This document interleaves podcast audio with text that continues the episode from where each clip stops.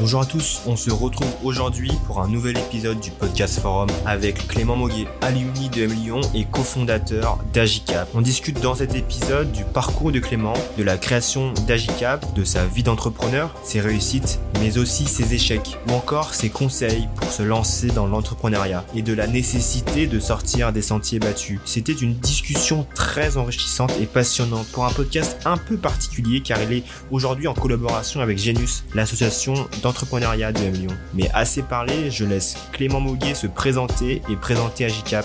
Bonne écoute. Ok, et eh ben moi je m'appelle euh, Clément Moguet, je suis l'un des trois cofondateurs euh, d'Agicap, j'ai 31 ans, je suis bordelais et euh, je suis un ancien de, de, de l'EM Lyon, je suis au programme Grande École, alumni 2013. Euh, donc ça fait quelques temps maintenant, quasi 20 ans euh, que, que je suis, euh, quasi 10 ans pardon, que je suis, j'ai quitté le nid de l'EM à Écully. voilà, donc aujourd'hui, donc je, je, suis le co-gérant d'une startup qui s'appelle Agicap, 100% lyonnaise, euh, qui a 4 ans d'existence, euh, qui annonce une levée de fonds de 15 millions d'euros euh, aujourd'hui, enfin hier. donc c'est un, un SaaS, un logiciel en ligne qui aide les, les patrons et les entrepreneurs de, de PME ou de start-up à gérer leur trésorerie sans effort. Alors gérer, ça veut dire quoi? Ça veut dire être en capacité d'anticiper euh, comment va évoluer sa trésorerie dans les prochains mois, qui est un enjeu euh, vital, essentiel dans le contexte actuel, très incertain économiquement parlant, et qui nécessite en fait d'avoir un œil euh, très aiguisé, très actualisé sur sa trésorerie.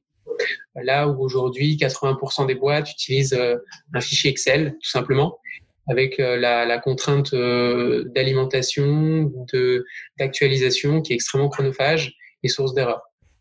Donc voilà un petit peu pour, le logiciel. Euh, pour parler un peu d'Agica, donc c'est 2000 clients sur toute la France, euh, c'est 40 personnes avec euh, un projet de développement à l'international dès, cette année pour, conforter notre position de leader sur ce marché. Et, j'ai vu que avant de créer Agicap, tu avais fait du conseil, c'est ça?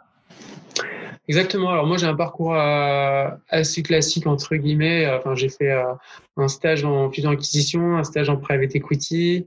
On nous en parle beaucoup, c'est sexy. Donc euh, euh donc effectivement j'ai fait ça. Puis du conseil en stratégie dans un petit cabinet auprès d'institutions financières à Paris. Donc j'ai un peu passé par toutes les étapes ouais. pour me rendre compte que aucune ne me plaisait entre guillemets, ou tout du moins ne correspondait pas à mes attentes.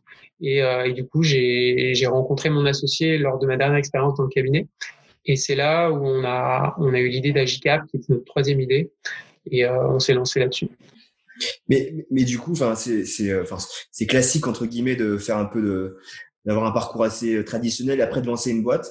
Mais toi, c'est vraiment parce que vous avez trouvé un, une problématique en particulier ou tu avais envie de monter une boîte depuis longtemps, euh, depuis début des études ou même avant alors c'est une bonne question. Pas du tout.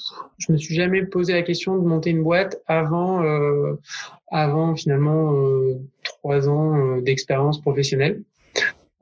C'est vraiment un alignement de planète. À un moment donné où je me rends compte que j'étais, je me suis rendu compte que j'étais pas à ma place dans le conseil, qui est un monde d'advisor et moi je suis plutôt doueur. rencontre de quelqu'un avec qui je vais en parler, mais euh, la clé de, de, du début de l'entrepreneuriat, c'est pas tant l'idée, c'est l'association. Donc c'est vraiment euh, la bonne personne, la, la, personne complémentaire qui partage vos valeurs, qui partage la vision que vous avez de l'entrepreneuriat. Et ça, euh, ça peut paraître un basique, mais c'est très très important parce que vous allez partir si ça marche dans une aventure qui va supposer beaucoup d'efforts, sacrifices, et il faut être raccord là-dessus. Euh, donc c'est cet alignement de planète entre une envie, une personne il y a un projet qui euh, qui c'est euh, c'est parce que je dis bien projet et pas idée parce que l'idée c'est rien on vous le dit à l'EM mais c'est vraiment rien. Euh, c'est 0,0001% euh, de, de, de l'entrepreneuriat. Projet parce qu'en fait on a testé pendant 6 à 8 mois notre idée justement. On, a conforté nos intuitions avec le marché en parlant à des, des centaines d'alumni justement du réseau on a pas mal capitalisé là-dessus pour, euh, pour tester notre idée et, et, et, construire un premier POC. Et on a quitté nos boulots respectifs euh, euh, six mois après, après avoir initié ces travaux.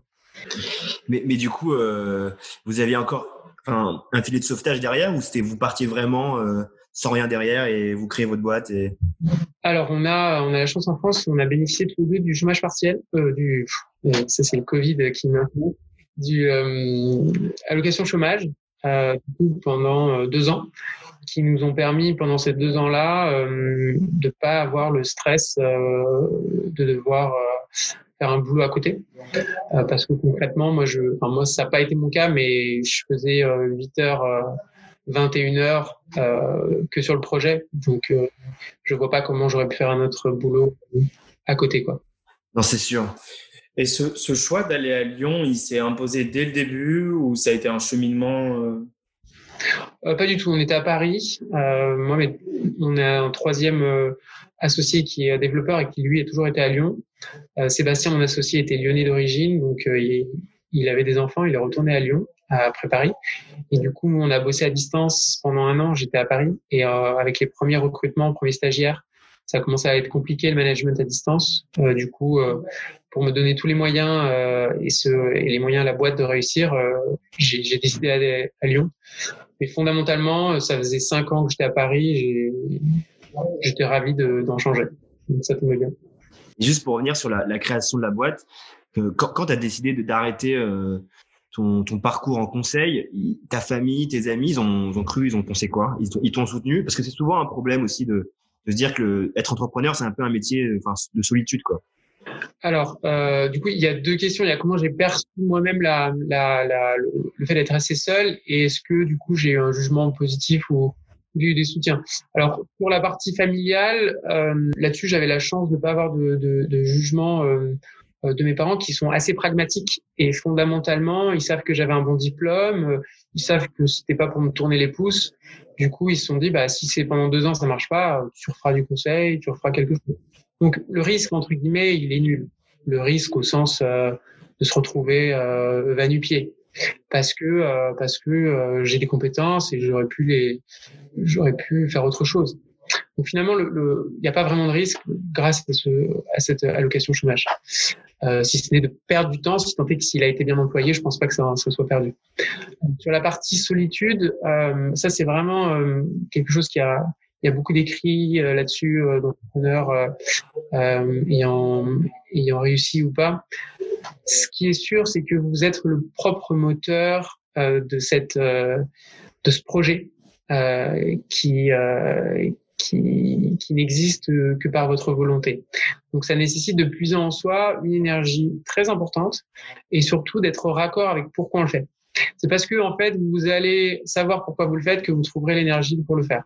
Surtout dans les moments où euh, en fait c'est de l'incertitude permanente. Vous savez pas, vous avez il y a, y a, aucune conviction, enfin il y a aucune euh, certitude sur euh, où est-ce que vous allez atterrir. Donc vous êtes euh, en permanence dans euh, la construction de quelque chose dont vous n'avez aucune certitude quant à sa viabilité.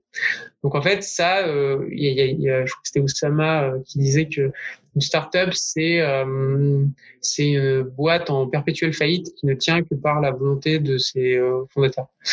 là où je le rejoins, c'est sur cette dimension de volonté, c'est-à-dire que autour de vous, on dira des choses. Il euh, faudra prendre ou pas ce qui, a été, ce qui est dit en fonction de la légitimité qu'auront ces gens-là à valider ou pas votre market fit.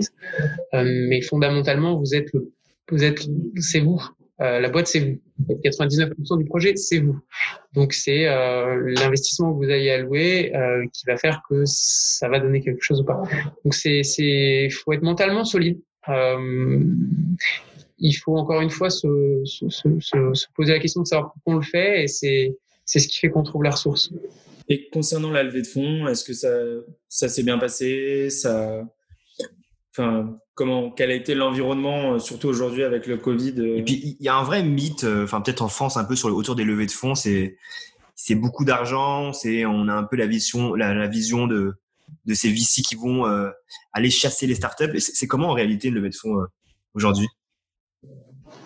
Alors, euh, déjà, nous, c'est notre deuxième levée de fonds. On avait fait une première levée de fonds de, il, y a, il y a 8 mois, en août dernier, de 2,5 millions. Euh, alors, c'est un monde, euh, moi, je le vois de ma fenêtre. Donc, je suis pas ici, donc je vois pas non plus les coulisses. Mais de ma fenêtre d'entrepreneur, c'est vrai que c'est un monde qui euh, l'objectif pour eux, c'est euh, de parier sur le bon cheval. Donc, à partir du moment où il y a un cheval qui apparaît comme étant intéressant, on commence à attirer les regards. Et là, ben, euh, vient un moment euh, où c'est un, rapport de perpétuelle séduction entre euh, vous m'intéressez, je veux investir chez vous, et nous, euh, vous investisseurs, vous êtes intéressant parce que vous apparaissez être un bon investisseur auprès des startups. Donc c'est un rapport de séduction. Il y a un jeu qui va s'installer pendant X mois entre plusieurs VC euh, pour finalement euh, se décanter et euh, aboutir à un, deux, un ou deux VC avec lequel vous avez le meilleur fit, parce que c'est une relation humaine avant tout, avant de parler d'argent. et en fait, voilà, donc ça prend un peu de temps. Il y, a, y, a, y a beaucoup de rouages. Y a, on maîtrise pas vraiment ce qui se passe eux maîtrisent beaucoup plus parce qu'ils sont rodés à l'exercice.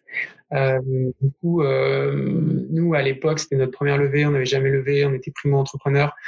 Euh, on s'est pas fait conseiller euh, parce qu'il y a plusieurs VC qui sont venus à nous. Et, euh, donc, euh, c'est vrai que ça peut être intéressant de se faire aider ou conseiller quand même un petit peu par des entrepreneurs. je trouve qu'on n'est pas fait pour un petit peu comprendre les règles du jeu. C'est quoi les règles du jeu? Qu'est-ce qui est en train de se tramer? Euh, pour s'assurer en fait euh, d'avoir le bon partenaire. Donc euh, voilà, mais ça, se passe bien. Il faut il faut mettre il faut, faut jouer carte sur table et, et, se faire conseiller peut-être si on est primo entrepreneur.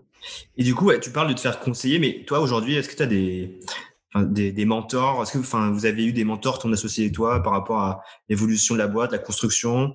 Ou alors vous êtes, enfin, j'étais un peu tout seul jusqu'au bout moi, j'ai été assez pragmatique, euh, c'est-à-dire que aux États-Unis, ils ont, euh, ils ont, ils ont de l'avance sur euh, la manière rapide, efficace, pragmatique de monter des boîtes. Donc, il y a pas mal d'influenceurs, d'anciens entrepreneurs qui, j'ai beaucoup lu sur le Lean Startup, par exemple.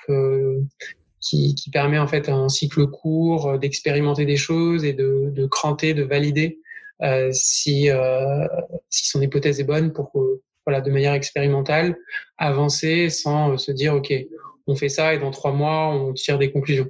Non, en fait, on tire des conclusions à la fin de la semaine. Et le cas échéant, on, change, on change complètement.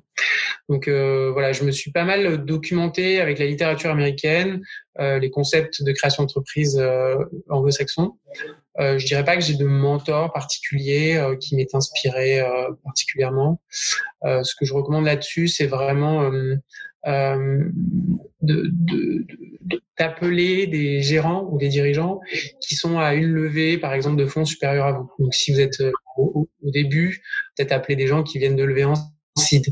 si vous êtes en seed, peut-être appeler des gens qui ont parce que ils auront à la fois un discours qui est proche de vous, euh, quant à, au quotidien qui est le vôtre et ce à quoi vous pouvez prétendre dans la prochaine année, euh, tout en étant, tout en, en étant passé par euh, voilà, le fait de cette proximité là euh, temporelle euh, aide à pas trop avoir de lumière dans les yeux, avoir des grandes phrases un peu trop conceptuelles et, et, philosophiques sur, sur le sujet. c'est sûr. Tu as, réalisé quand même une très grosse levée de fonds pour une série A. Est-ce que tu penses que l'environnement français est en train de se maturer et qu'on va observer une augmentation des montants? Il y a de l'argent. Ça, c'est un fondamental. Il y a de l'argent dans, dans la sphère financière. Euh, donc cet argent, il faut qu'il soit euh, investi. À côté de ça, euh, c'est compliqué de, de, il commence à avoir une plus grosse maturité technologique, un plus gros référentiel de métriques pour les VC pour définir les A players en termes de métriques, des B players, des, des players moyens. Du coup, c'est plus difficile parce que la compétition est toujours plus élevée euh, d'avoir des métriques qui sortent du lot ou qui n'auraient jamais vu. Euh, donc à partir du moment où on est un petit peu outstanding, bah là tous les VC euh, sont prêts à mettre de l'argent. Donc en fait, euh, d'un côté il y a beaucoup d'argent à investir, de l'autre il y a effectivement l'écosystème de start-up français qui commence à, se mettre au niveau et du coup à avoir des fonds injectés, même des fonds étrangers. On l'a vu avec les Chinois qui ont investi dans des, dans des grosses levées de fonds euh, de start-up françaises.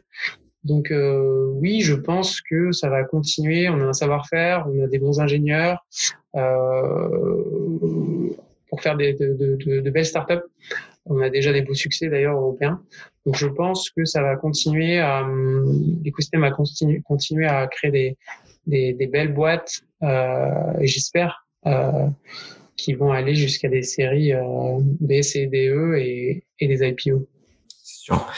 Et euh, juste pour revenir sur tout à l'heure, tu nous parlais que tu nous disais que au début, tout début, tu faisais du 8h 21h tous les jours. Aujourd'hui, c'est quoi ton, quotidien euh, euh, chez Agicap? Et, justement, est-ce que c'est pas trop, est-ce que c'est pas compliqué de gérer ce, cette balance vie privée travail alors l'amplitude horaire, ça c'est propre à chacun, ça dépend pas du métier d'entrepreneur. Euh, je pense que il y, a des boulangers qui travaillent plus que moi et, y a, euh, enfin je prends boulanger mais des commerçants, des, restaurateurs. je pense que là-dessus j'ai pas vraiment de conseils. Euh, chacun a un rapport au travail qui est différent. Moi j'ai besoin de sommeil, j'ai besoin de dormir. Et en fait, la règle, c'est qu'entrepreneuriat, c'est une course de fond. C'est-à-dire qu'on parle de euh, d'être intense pendant euh, 5 euh, à 9 ans à horizon d'une sortie si tout se passe bien. Donc l'idée c'est pas de se cramer pendant trois mois et après d'être capoute parce que potentiellement ça va monter en plus en, en, en intensité, en responsabilisation, dans les enjeux financiers j'entends et dans euh, le fait de devoir rendre des comptes à des, des financiers. Donc là-dessus, euh, bah, je, moi, j'ai fait en sorte de connaître euh, mon seuil, après, au-delà duquel je suis moins performant. Euh, donc, mon enjeu, c'est pas de faire des nocturnes, parce que je sais que je ne serai pas performant pour le reste de ma semaine. Donc, j'ai un arbitrage entre euh, arrêter pour que le lendemain, 80% du temps, soit alloué de manière efficiente.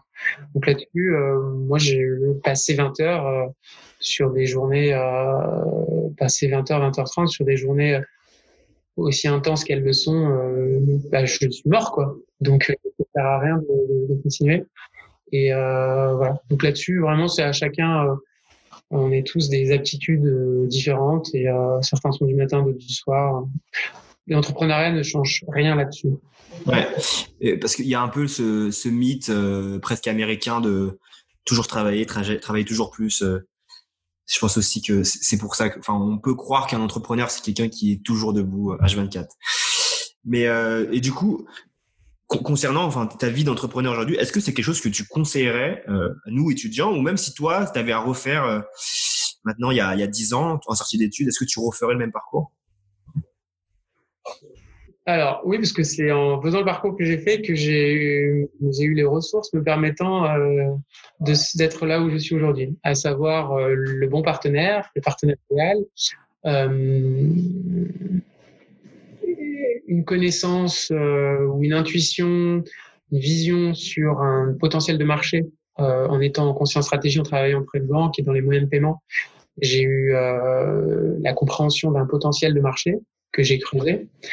Euh, donc oui, mille fois oui, j'ai pas l'impression d'avoir vraiment perdu mon temps. Euh, L'intérêt d'avoir euh, multiplié, ça, ça, je pense que c'est la, clé chez, de, de l'Amion, quand on ne sait pas forcément et qu'on est curieux, c'est vraiment multiplier euh, les, les, natures de, de stages. On se dit, euh, ah non, je vais faire deux stages en M&A, comme ça je vais assurer mon CDI en M&A derrière. Je vous conseille vraiment de savoir que vous voulez faire du M&A parce que le cas échéant, c'est vraiment une perte de temps. Parce que c'est pas parce que vous avez fait deux stages versus un que vous allez être plus employable. Enfin, il n'y a pas de sujet là-dessus.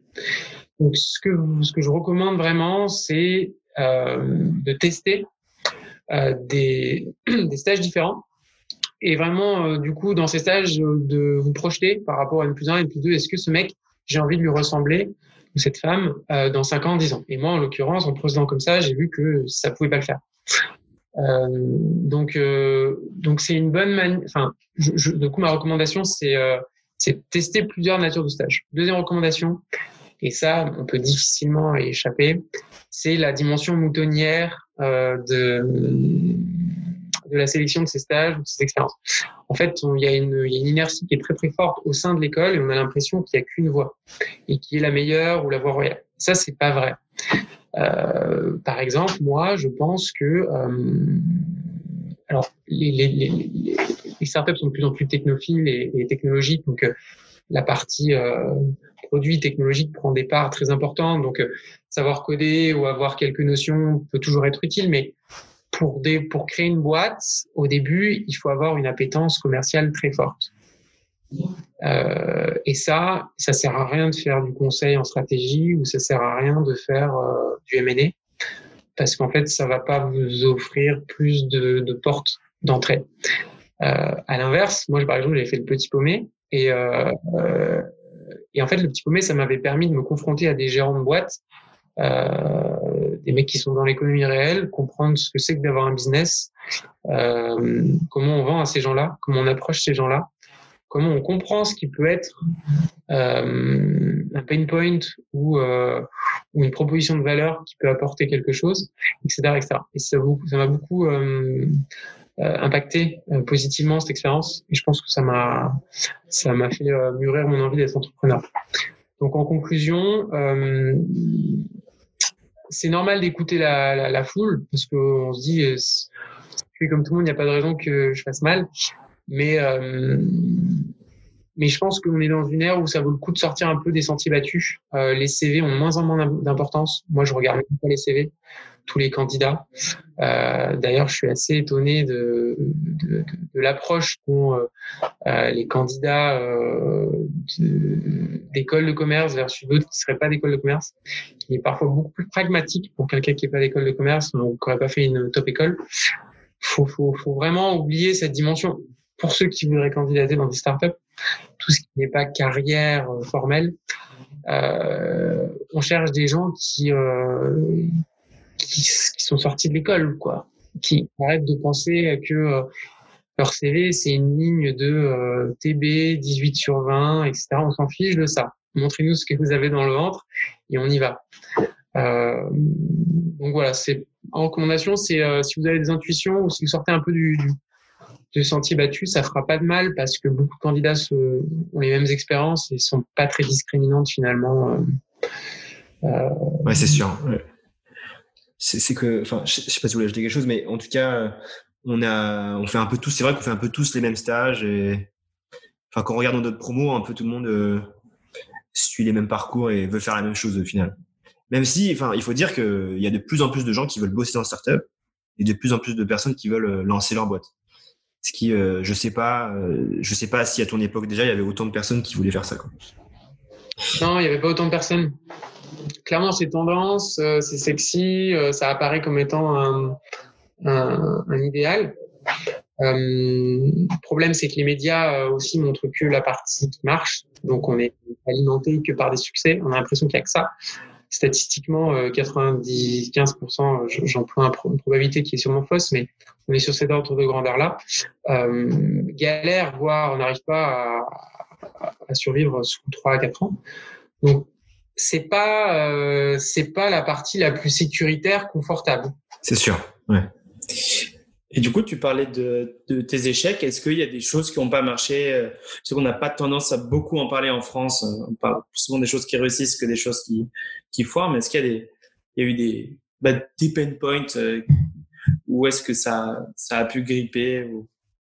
Alors déjà, d'un point de vue managérial, euh, pas forcément évident. Tu recrutes des gens qui ont ton âge, tu sais pas comment te positionner. Donc là-dessus, euh, je dirais pas que que, que ça a grippé, mais euh, mais c'était pas évident euh, d'adopter une posture euh, de gérant par rapport à quelqu'un qui a qui a même âge et avec lequel on on se sent pas la légitimité d'avoir une forme d'autorité ou tout du moins d'indiquer quelle direction faut prendre, ce qu'il faut faire, etc. Donc avec du recul, j'ai pris un peu de retard. Enfin, j'ai été long au démarrage sur dissocier en fait vraiment l'âge, le fait qu'on voilà qu'on ait le même parcours, etc. De bah, fondamentalement, on a des missions qui sont différentes dans la boîte et c'est ça qui doit driver nos rapports. Euh, donc voilà, ça j'ai mis du temps avant de j'ai mis du temps de me mettre au niveau, ça m'a fait prendre du retard euh, mentalement euh, et puis opérationnellement dans euh, la manière que j'avais d'organiser euh, mes, euh, mes, employés. voilà, ça c'était, je dirais, la partie la plus compliquée Sinon, euh, je j'ai pas d'échec comme ça. Euh. En fait, la notion d'échec, euh, elle est somme toute relative parce que tu sais pas où tu vas. Donc, c'est pas je dois organiser un spectacle de fin d'année et le spectacle il a lieu ou il a pas, c'est un succès et ça n'a pas de succès. C'est linéaire. Tous les jours, tu as ton lot de succès et d'échecs, mais tu sais pas vraiment quand est-ce que ça va s'arrêter et euh, si tu peux te satisfaire à un moment donné plus que hier de ce que tu as aujourd'hui. Donc, euh, tu as un rapport à l'échec qui est différent. En fait, l'échec, c'est euh, c'est pas un gros mot, mais c'est que c'est aussi ton quotidien. Parce que parce que c'est pas grave, il euh, n'y a pas de fatalité. Et encore une fois, c'est pour ça on en revient à la question de, de, de la motivation, de la volonté. Euh, il faut justement avoir cet état d'esprit positif, enthousiaste. Euh, mais pragmatique de ben voilà ça ça marche pas on change mais c'est tout le temps en fait tous les jours j'ai des échecs tous les jours je, je me dis c'est pas facile ça ça marche pas comment je comment je peux faire? Voilà et, pour revenir sur un sujet un peu plus euh, d'actualité là on, sort de tous de confinement. Et comment vous vous avez géré ça chez Agicap vous avez fait du remote euh, ou alors c'était déjà un peu la norme chez vous le remote avant ou vraiment ça vous a tout bousculé d'un coup tout bousculé d'un coup. Euh, pour, euh, pour tout à fait honnête, on faisait pas du tout de remote. Euh, on était euh, une grosse trentaine et il y avait un peu de remote au niveau des développeurs pour qui euh, c'est un peu plus chose courante. Mais du coup, on faisait pas du tout de remote. Et pour moi, c'était l'inconnu total, notamment d'un point de vue du management. Je me disais que les gens allaient rien faire, allaient sur le canapé et j'allais être frustré. Et en fait, euh, bah en fait, ça s'est super bien passé. On a même une croissance de notre de nos revenus pendant cette période. Euh, alors qui n'est pas lié au, télétravail en tant que tel, mais plus, euh, euh, plus à notre croissance qui est, qui est saine. Et en fait, bah, c'est l'un des aspects startup. Tu dois t'adapter. Bon, pour le coup, toutes les entreprises de France ont dû s'adapter aussi. Et, là, pour le coup, t'as pas le choix, donc tu t'adaptes. Les gens le comprennent bien parce que pour le coup, c'est c'est un mouvement national et obligatoire. Donc, euh, donc euh, on a mis en place des process très solides. On a mis en place des virtual rooms par département. On a fait en sorte de, maintenir ce lien social euh, digital finalement, mais mais voilà, il a une présence quand même. on parle, on se voit toute la journée. et puis on a, nous, on, on, vend un produit entièrement digitalisé de la prospection à la, à, à la vente. Donc ça nous a, on a pu maintenir, on a pu maintenir notre activité. On a mis personne au chômage partiel. Cool. On a, pas, on a un peu fait le tour. Euh, qu'est-ce que nous, on peut te souhaiter? Qu'est-ce qu'on peut souhaiter à JCap euh, pour les années qui viennent? Bah, Ce qu'on peut souhaiter, c'est qu'on on crée euh, une super boîte euh, avec plein d'alumni euh, de l'EM Lyon qui, prend, qui prendront part à une aventure qui, finalement, on aime bien dire qu'elle est qu'au commencement, mais quand on regarde l'horizon, l'ambition qui est la nôtre, bah, finalement, c'est pas, pas si faux. Euh, donc voilà, bah, ce qu'on peut nous souhaiter, c'est euh, de, de, maintenir notre notre vélocité, être le, je dirais sais pas, le doctolib euh, de la finance en Europe. Et puis et puis voilà, tout simplement. Et puis, enfin, en tout cas, moi, je trouve ça. Baptiste et moi, on est, enfin, moi, j'ai travaillé en startup, donc c'est, c'est vraiment des sujets qui nous, qui nous touchent et qui nous intéressent. Et en, en fait, enfin, je trouve que c'est hyper intéressant de voir enfin de, montrer aussi que c'est possible après avoir eu un parcours assez classique, tu vois, de, pouvoir euh, se dire bah en fait c'est pas ça que je veux faire et je vais lancer ma boîte quoi. Ouais. Bah rien n'est impossible. Enfin en l'occurrence, euh, euh, je, je, je, pense que les, les, les, deux trois premières expériences sont pas si discriminantes.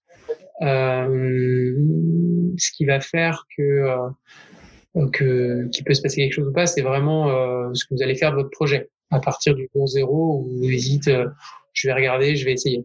Les compétences techniques que vous allez acquérir, vous pouvez toujours les acquérir a posteriori et fondamentalement, il n'y a pas tant que ça. Enfin, c'est pas, c'est, c'est, ça nécessite pas, ça dépend des projets euh, plus ou moins technologiques que vous voulez créer, mais euh, déjà, je vous conseille pas de créer un projet que, dont vous maîtrisez absolument pas la, la composante ou la valeur principale, parce que c'est c'est compliqué sinon de, de, de, de, maîtriser tout simplement.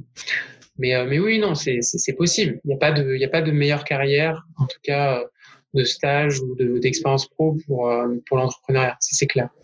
Il n'y en a pas une meilleure qu'une autre.